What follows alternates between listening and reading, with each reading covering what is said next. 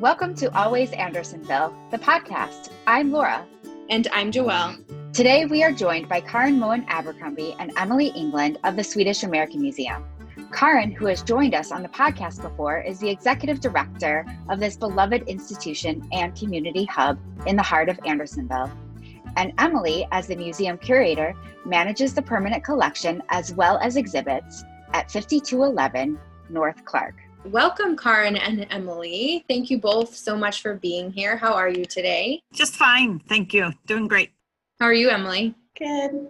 Awesome.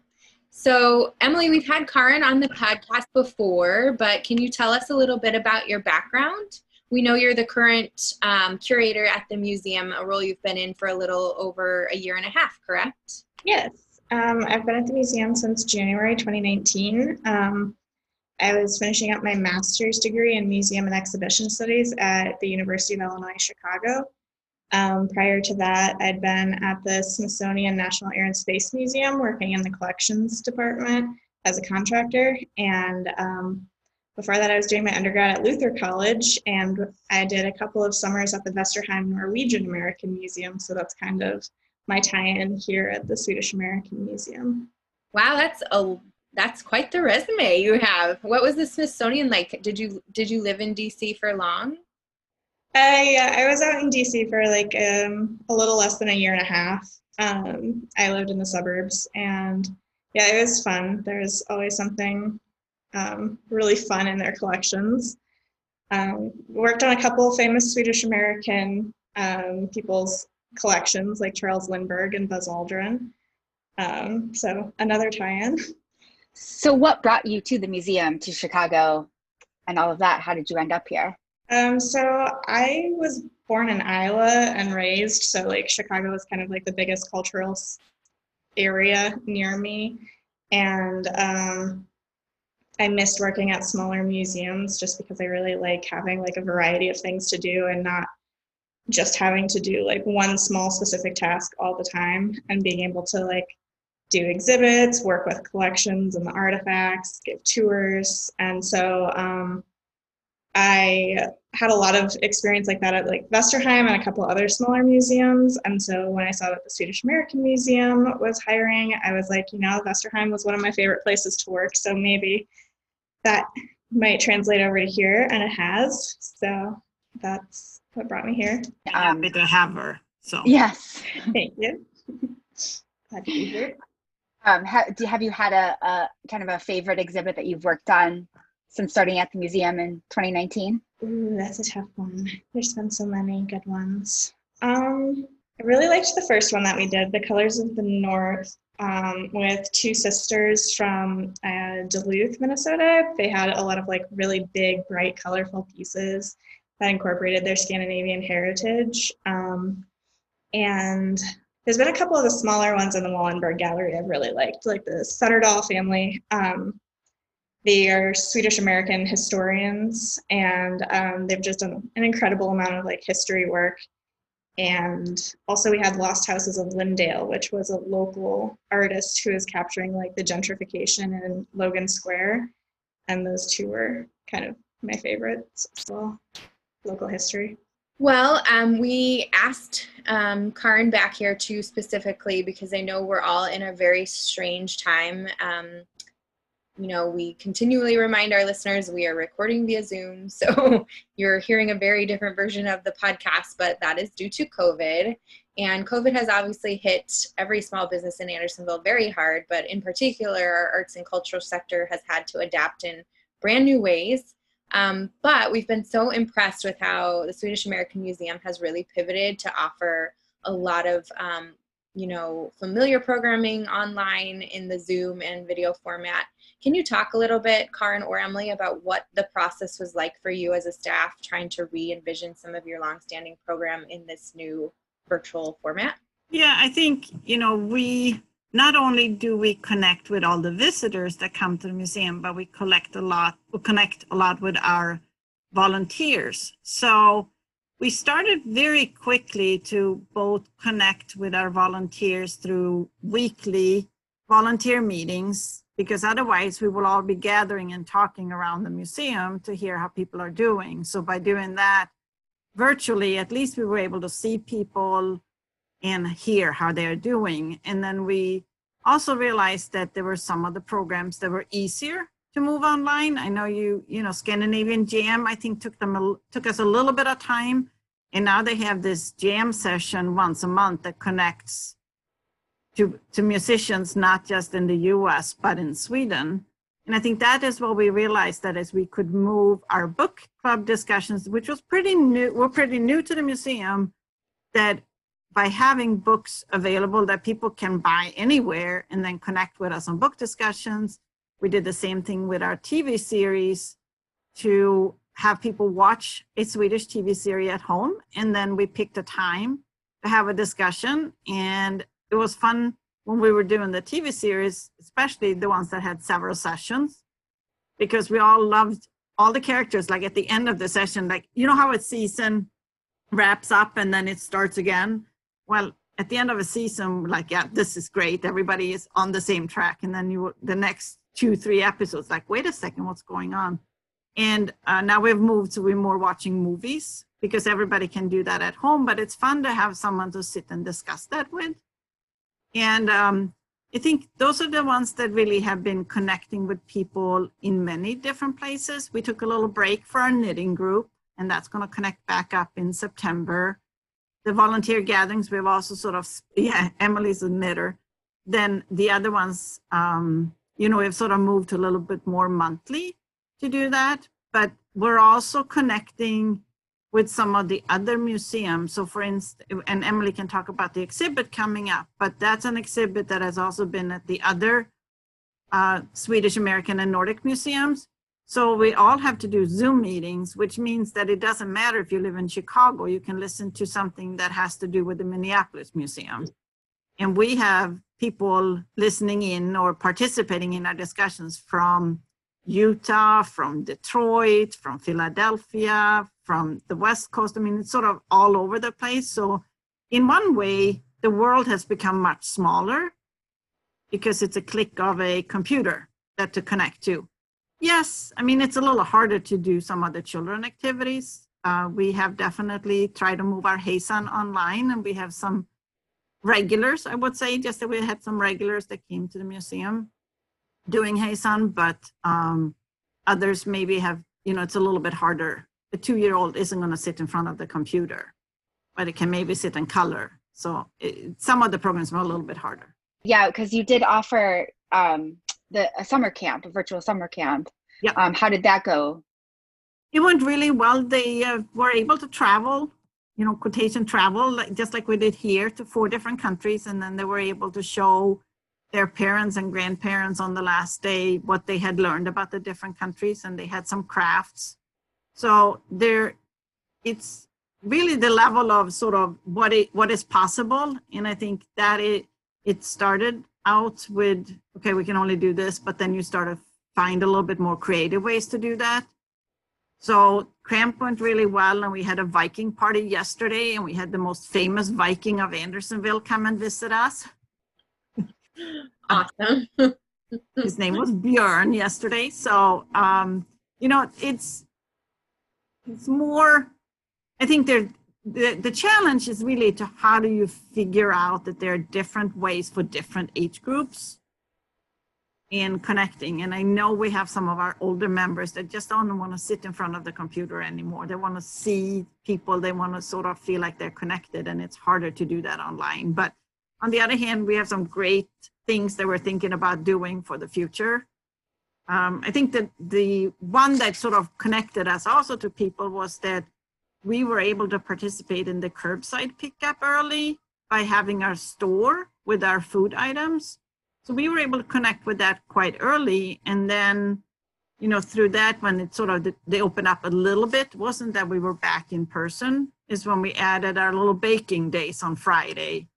And we're convinced that we can teach everybody how a Swedish cinnamon roll can taste versus an American cinnamon roll, for instance, and stuff like that. So it's uh, and that's been fun because it was something different to do and it was a way to for us to start our cafe a little bit earlier so are you saying there's uh, virtual programming that you turn tune into on fridays for baking to learn what you're doing We have not done virtual baking yet. We are actually, we have a couple of scheduled for children next week and uh, we might do it for adults. We have been able instead to do some adults in person because of the, you know, some limits. Our gallery space is so large that we can fit six people in there comfortably. We can fit more than that, but having, you know, six people is also a time frame that I don't want to go over where people are together for too long of a time.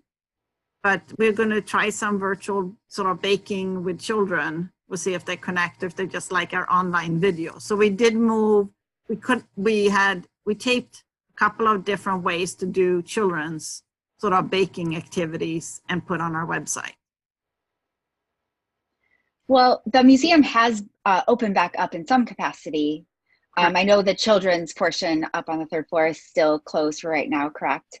Um, but how what protocols has the museum put in place for safe attendance um, both at the museum and the shop and what can visitors to the museum still experience in person i'll let emily talk about the exhibits. I'm just going to talk about the general a little bit. So we have participated in all the training that is available and in a lot of it that the chamber you know put on to make us aware of what is available what the city has put on. We have tried to put up signs without what I call being a sign city when you walk in and you're sort of bombarded by signs. Because um, it's amazing how few of us know how to read once you come into a place, but you know how to act. So you sort of behave in a way that you normally behave. So our goal was really to minimize the chances for people to have to be close together and take away some of the opportunities. So our lobby is is not available to sit down in because it has fabric chairs. For instance, our closet we have closed. We are, um, you know, cleaning our bathrooms more regularly. So we have put up signs and reminding people about their masks.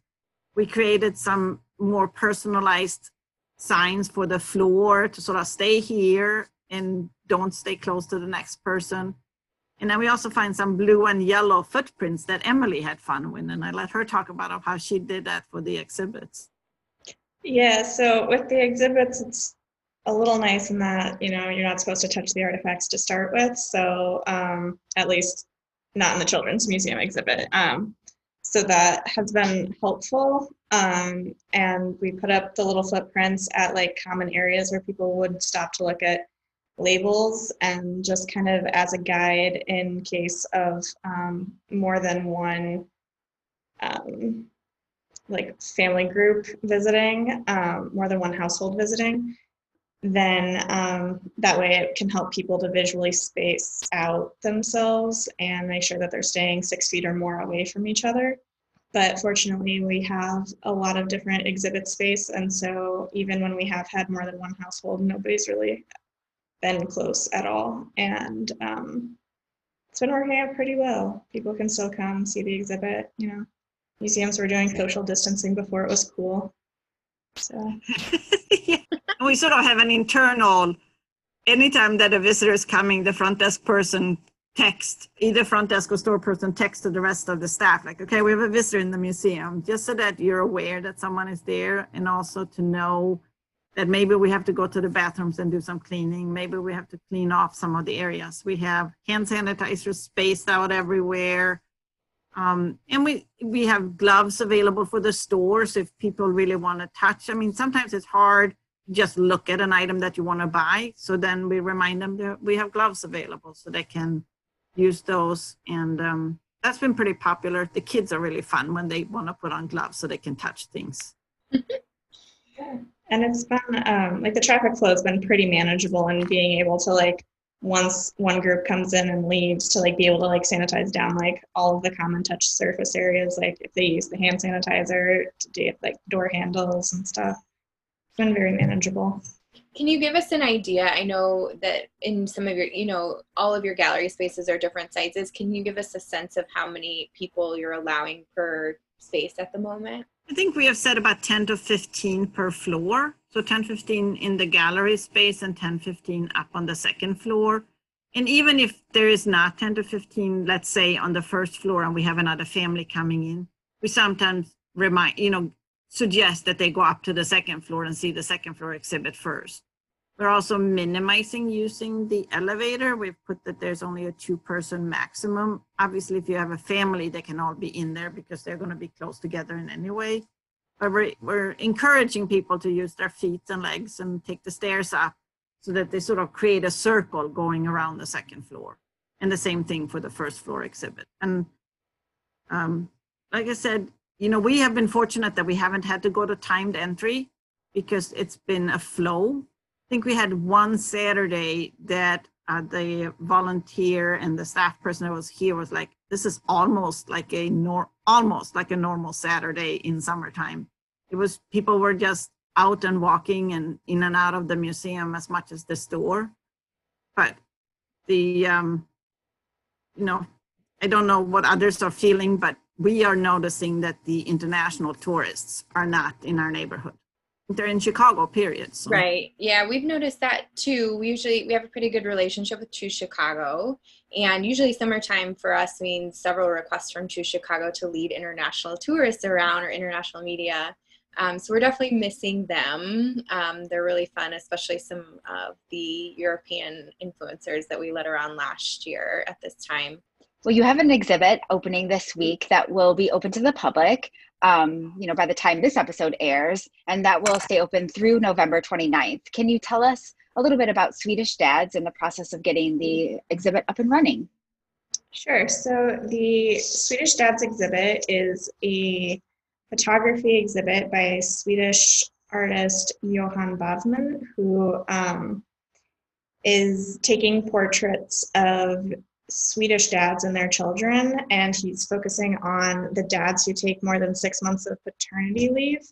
Sweden has a very generous um, parental leave where um, parents are allowed 480 days of leave, and um, each parent's allowed, I think, about 90 days, and then the rest of the time they can split up or use however they see fit.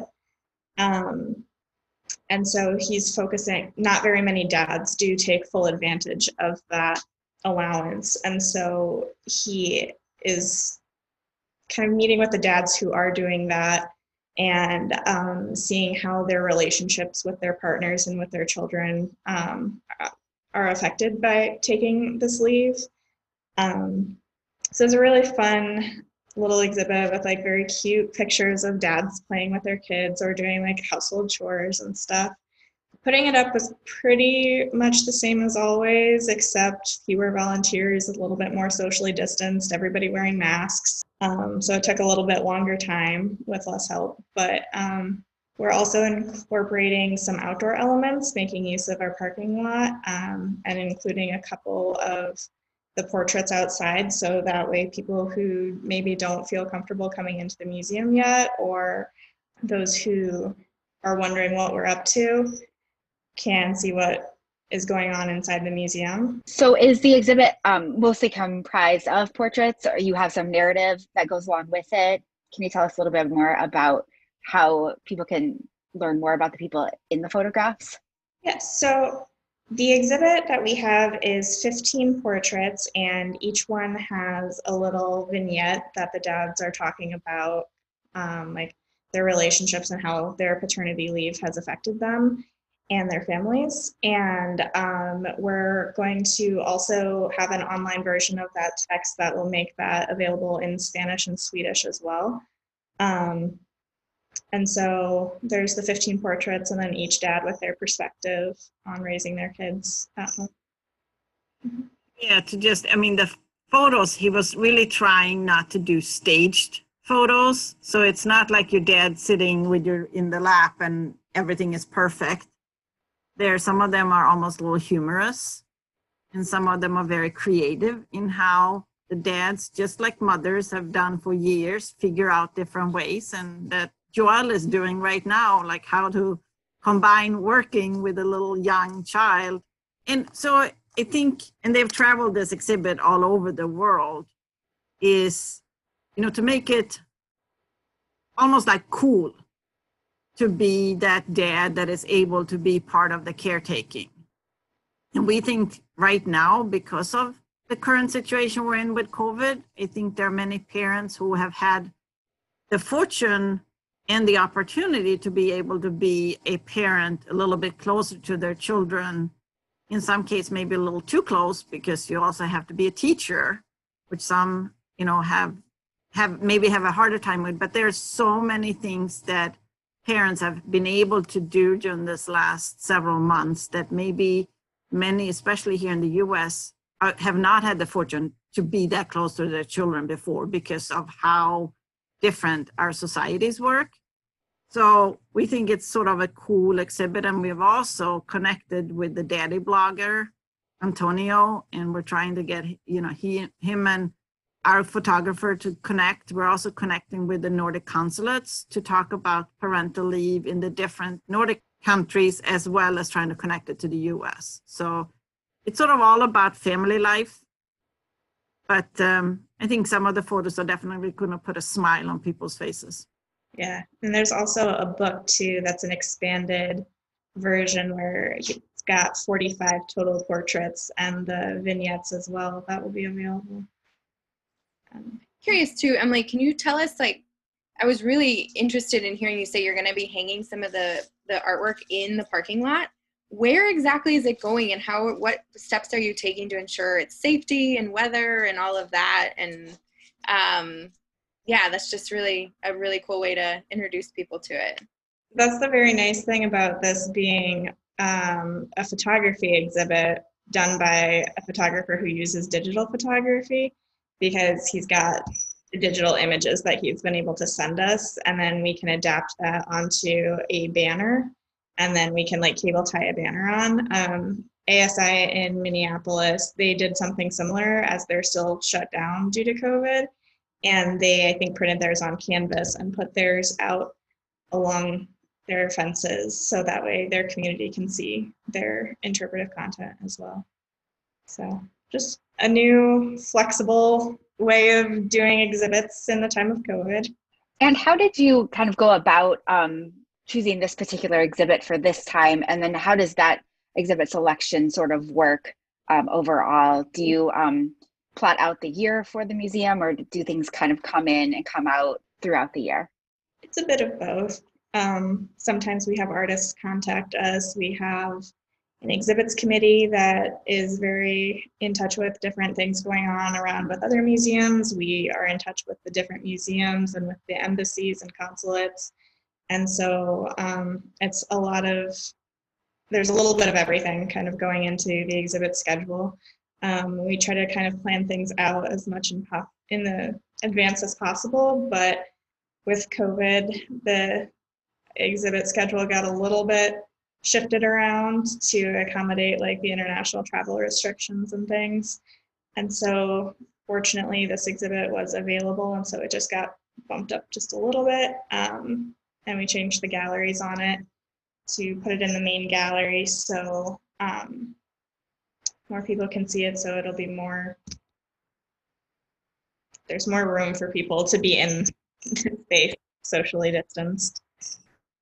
And it seemed like the topic of gender equity is a very hot topic right now and it's just a really great exhibit so yeah, because you've been most of the articles of late have been about sort of like how the women's movement has taken a back step because of COVID, and more, you know, women are now still managing kind of all of the stay-at-home care for their children. Um, so the the dynamic has shifted a bit here in America. So um, it's good to kind of see this other influence coming in to show us that there could be a different way.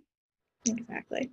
I just have a random question that uh, I didn't give you ahead of time, but I hope that's okay. So I've noticed a lot on your Instagram and on Facebook that your graphics have you've done a lot of cool things with your graphics for your different events. Did, did you start working with somebody different? Did somebody you work with in staff just start designing all these cool graphics for your social media accounts? Uh, it's actually one of our staff members, and I think it depends on the week.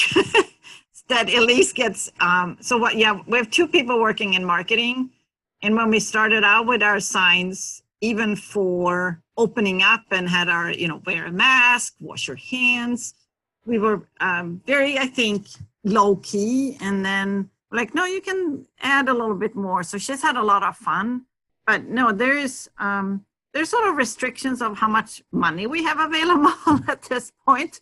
So we are trying to really utilize everybody's talent as much as possible, as well as Catherine, our store manager, she has done a lot of photos going on about the store and trying to creative and put more of that online so we can connect with everybody a little bit more. And uh, but no, we're very fortunate that we have some people that are very creative in how to put things together and show us in a little bit different way than maybe we've done before. And we're less, I would say, that maybe is directed towards me that it, like it doesn't have to have the same format all the time. It can be a little bit different. As long as our logo is on there, they know that's the museum stuff. Yeah, I know. I've I've had a lot of fun seeing it, and I love seeing your little cinnamon roll graphic show up when it's cinnamon roll day. Um, so I know, Karin, you've probably still been baking. Um, how has that all been going? What are pre-orders like, and have you noticed any customer favorites for either the baked goods or the store Swedish food?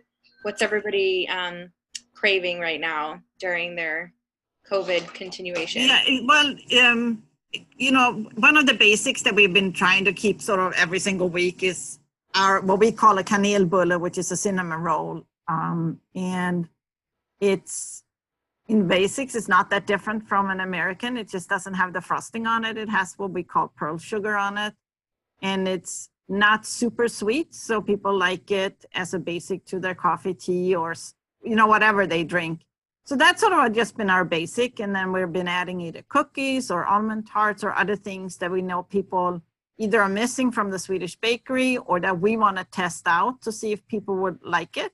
And I do have a couple of, you know, regular customers that we can say, okay, we gave you this too. Can you try that for us and let us know is this something we should have available or, you know, is it something to move on with? So it's it goes up and down a little bit, but and some weeks are a little bit more than others. We were very fortunate. We had one of our um, volunteers from Sweden that was here for a couple of years with her husband. So she was here May when we started this through July, basically, until they had to go back to Sweden. So it was a fun way with our masks. I think the first couple of weeks we were very social distant from each other. And then as every week we were doing this together, we were still socially distant. We were still keeping our masks on in the kitchen, but it was less panicking that we were maybe three feet apart instead of six feet apart because we were doing this and keeping, you know, social distance from others during the time period.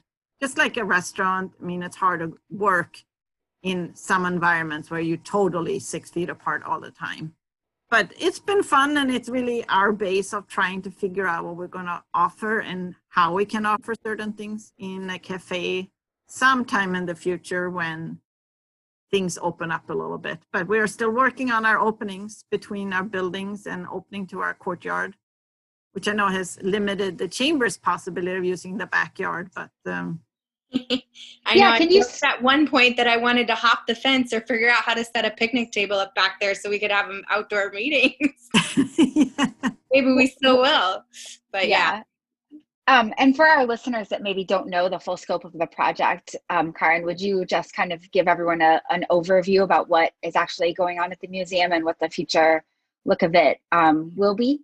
Yep. So about three years ago, we bought the building north of us, which now the chamber has their offices on the on the third floor, which is 5217 North Clark Street. Uh, the intention of buying the building was that we could expand into that building on the first floor level. And as the sort of plans have been going along, eventually that will be a retail store and we will open up a little cafe on the 5211 retail store side. And along with that, we're actually we're creating openings from the gallery to the courtyard because that's a smaller building than our 5211 building. I can't talk about current and not current buildings because they're both our current buildings right now at this point. So our goal is to be able to have events that we can move outside, um, having probably some cafe seating outside in the summertime. For the time being, it's going to be an open area, and we haven't, we don't have the final plans on landscaping and stuff at that point. But we are, we took down the garage and we built a wall towards the alley so that it is a little bit of privacy back there, but it's also a goal for us to be able to use it for our rental events as well as our own events. So if someone wants to have a little portion outside, they're able to do that right from the gallery space. We're also simplifying how uh, caterers can come in and out of the building. So we have talked about what we have done at the museum, and Emily has talked about the upcoming exhibit. In addition to Emily, we have Elise, Angelica, Caroline, Stacy, and Catherine all working at the museum and they have all worked really, really hard. And I want to give them a special thanks for adjusting to this new way of working, but always continuing to connect to our community. So thanks to them and thanks to the Chamber for including us in the podcast. Well, I think we've reached our point in our podcast where we like to ask you both if you had the opportunity to switch places with an Andersonville business for a day, who you might pick and why. Karin, I cannot recall who you picked the first time. I don't think we had that question. Oh, we did. I think it came. I think Karin was was one of the OGs of the podcast. So yeah. um, I don't think that we ever got a response. Right, so we didn't ever ask it. I'll let Emily answer that question first. Would it be cheating if I said I wouldn't? I just love museums. So like, dedicated like the last like I don't know mm, nine years of my life to museums. So I guess Edgewater Historical Society, if I had to. You're the first person I think who's picked that, right, Laura, or no? Oh, for sure. Yeah. but that's awesome. I'm sure. Yeah. I mean, I, I think it would be super fascinating to trade places with them for a day. Yeah. Done. Do you have an interest in houses? I mean, you did the exhibit there at the museum. Do you have an interest in architecture and houses um, as well? A little. It's more just like I love museums because it gives me the flexibility to like switch between different topic areas.